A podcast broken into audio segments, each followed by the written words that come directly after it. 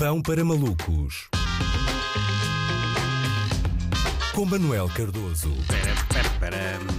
Olá Luís, e somos dos 16 melhores países em termos de futebol na Europa. É incrível, também talvez 16 piores países em termos de Covid na Europa, mas o que é que isso interessa agora? Passamos uh, e sabe bem, sabe bem. Na verdade, Já viste o jogo como, de... como as palavras eh, mudam o contexto da coisa. Tu disseste somos os 16 melhores países da Europa. Somos um dos, dos 16. não, não é? dos 18, dos 16, não é? Pois. dos 16. Se eh, podíamos, imagina que nós não tínhamos passado, estavas a dizer apenas 8 países não, passa, eh, não passaram à, à segunda fase, não é? E éramos E tinham uma carga nós. muito diferente, sendo que há Sim, muitos sim, mais sim, países que não é. tiveram na Europeu sequer. Uh, sim, é quase passam, não, é, não passam tantos como na Copa América, mas passam quase, exato, quase exato, todos, é não é? isso, é isso. Um, eu acho que, na verdade, o, o jogo de ontem da seleção portuguesa contra a França.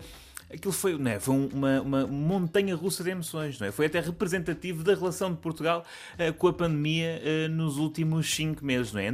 Como os piores da Europa, de repente éramos os melhores do mundo, a seguir não estávamos bem nem estávamos mal, muito rapidamente somos os piores da história eh, e culminou tudo não num desastre, mas numa situação que pode vir a ser chata, não é? Exatamente como estamos a nível epidemiológico, mas muito bem, fomos o melhor dos melhores terceiros. Há, pois, os mais competentes a passar à rasca, não é? Somos os que mais sucesso tiveram dentro daqueles que estiveram mesmo à beira de fracassar. Excelente. Acho que. ah, não podíamos pedir mais. No, no, no início dos estágios da seleção, o, o Fernando Santos disse na altura que tinha levado tabaco para um mês. E dá-me ideia que ele vai ter de parar na free shop não é, do aeroporto de Budapeste, uma vez que é claro que fumou uh, massa e meio só ali no intervalo, depois de levarmos o gol do empate eh, e de reparar no, no, no telemóvel que a Hungria estava a ganhar, não é?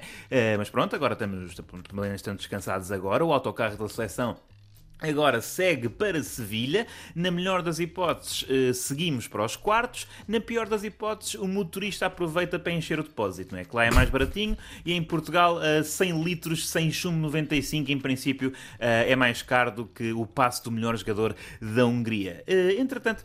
É, Eu, eu ainda estou um pouco assoberbado. Portugal-França foi um jogo em que tudo aconteceu. Uh, depois de João Cancelo ter sido obrigado a abandonar a concentração uh, do- da seleção por causa de um teste positivo à Covid-19, Nelson Semedo ontem também teve de ser substituído por lesão. E essa conjugação de acontecimentos levou a que um indivíduo chamado Diogo Dalot não é, tivesse de jogar um jovem que fez parte da equipa que foi à final do Eurosul 21 e que estava na boa descansado de férias no Dubai, não é? Portanto, o homem estava naquelas piscinas com, com os peixinhos, não é, que comem a pele e teve de vir defender um resultado contra a campeã do mundo no Euro o- com mais autogolos de sempre, não é? O apelido dele ajuda. É Dalô, é, tem assim um lado, não é?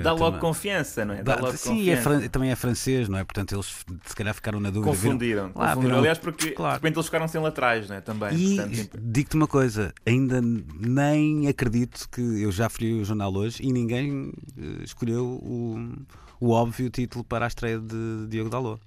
Então, Luís. À espera de Dalot. Exatamente, exatamente. É uma grande falha de toda a editoria desportiva eh, nacional. Mas pronto, eu espero que Dalot eh, descanse bem, não é? Eu acho que é a primeira vez na história da imprensa desportiva que se justificará a mesma frase: o jogador desfrutou de umas merecidas férias. Normalmente não são assim tão merecidas. Aqui será mesmo. E eu acho que o homem não precisa de umas férias nu- num resort, não é? Precisa de um retiro budista mesmo. Até porque, eh, com tantos estágios, em princípio, o Diogo certamente, eh, oh, certamente estará mesmo farto de comida de hotel. E depois há que dizer uma coisa. Uma frase sobre o jogo de ontem, uma frase que se diz muito para definir a apatia portuguesa é o ah, por isso é que este país não anda para a frente. Eu acho que Renato Sanches personifica o oposto disso, não é? Eu acho que sem Renato Sanches Portugal não anda para a frente. Por causa do Renato é que o país anda para a frente. É quase ali o único mesmo a andar para a frente. Aliás, o que era preciso era neste momento um Renato em cada esquina. Uh, a esquina é que tem de ter cuidado, porque se calhar o Renato encostar-se nela com um bocadinho mais de ímpeto uh, e lá se vão as fundações do quarteirão todo. Uh, Renato Sanches não foi o, único destaque, claro. O Ronaldo alcançou o eh, tão esperado recorde de Ali Daei, ainda não superou, mas alcançou, o que me motiva para fazer mais uma premonição eh, para este Euro. Já foram várias, mas mais uma. Portanto, ehm, o português, né, Ronaldo, chegou ao mesmo, ao mesmo número de golos do iraniano, não é? E parece claro que o vai ultrapassar. A questão é, quando, não é? Ora bem, que língua é que se fala no Irão? Persa. Qual é que foi Atenção, isto é importante tudo. Qual é que foi a primeira seleção a que o Ronaldo marcou na fase de mata-mata de uma grande competição? Países Baixos, em 2004. Qual é que é a alcunha da seleção dos Países Não Baixos? estou a seguir, não estou a seguir. Tens- Então pronto. Vamos lá de De outra novo. vez tudo. É, portanto, o Ronaldo está no- com o mesmo número de golos de um Do iraniano, Holiday. não é? Uhum. Que fala-se que língua no Irão? Persa, Persa, atenção. uhum. Ah, Não é só uma, seleção- tenho ideia, mas. Mas ok, pronto, mas ok. é, é Sim. dominante. Sim, sim, sim.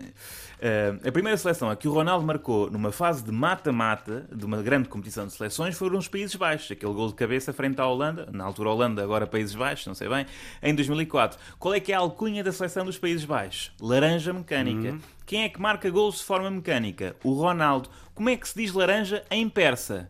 Portugal. Podem ir confirmar. Cá está, portanto, é óbvio que Ronaldo vai ultrapassar o recorde do iraniano Ali Daei na final do Euro com os Países Baixos, que é estão do outro lado da chave. Em princípio é possível eh, que os encontremos. Eh, Será sólida esta teoria? Em princípio não. Ahm, entretanto, estamos a viver dias trágicos.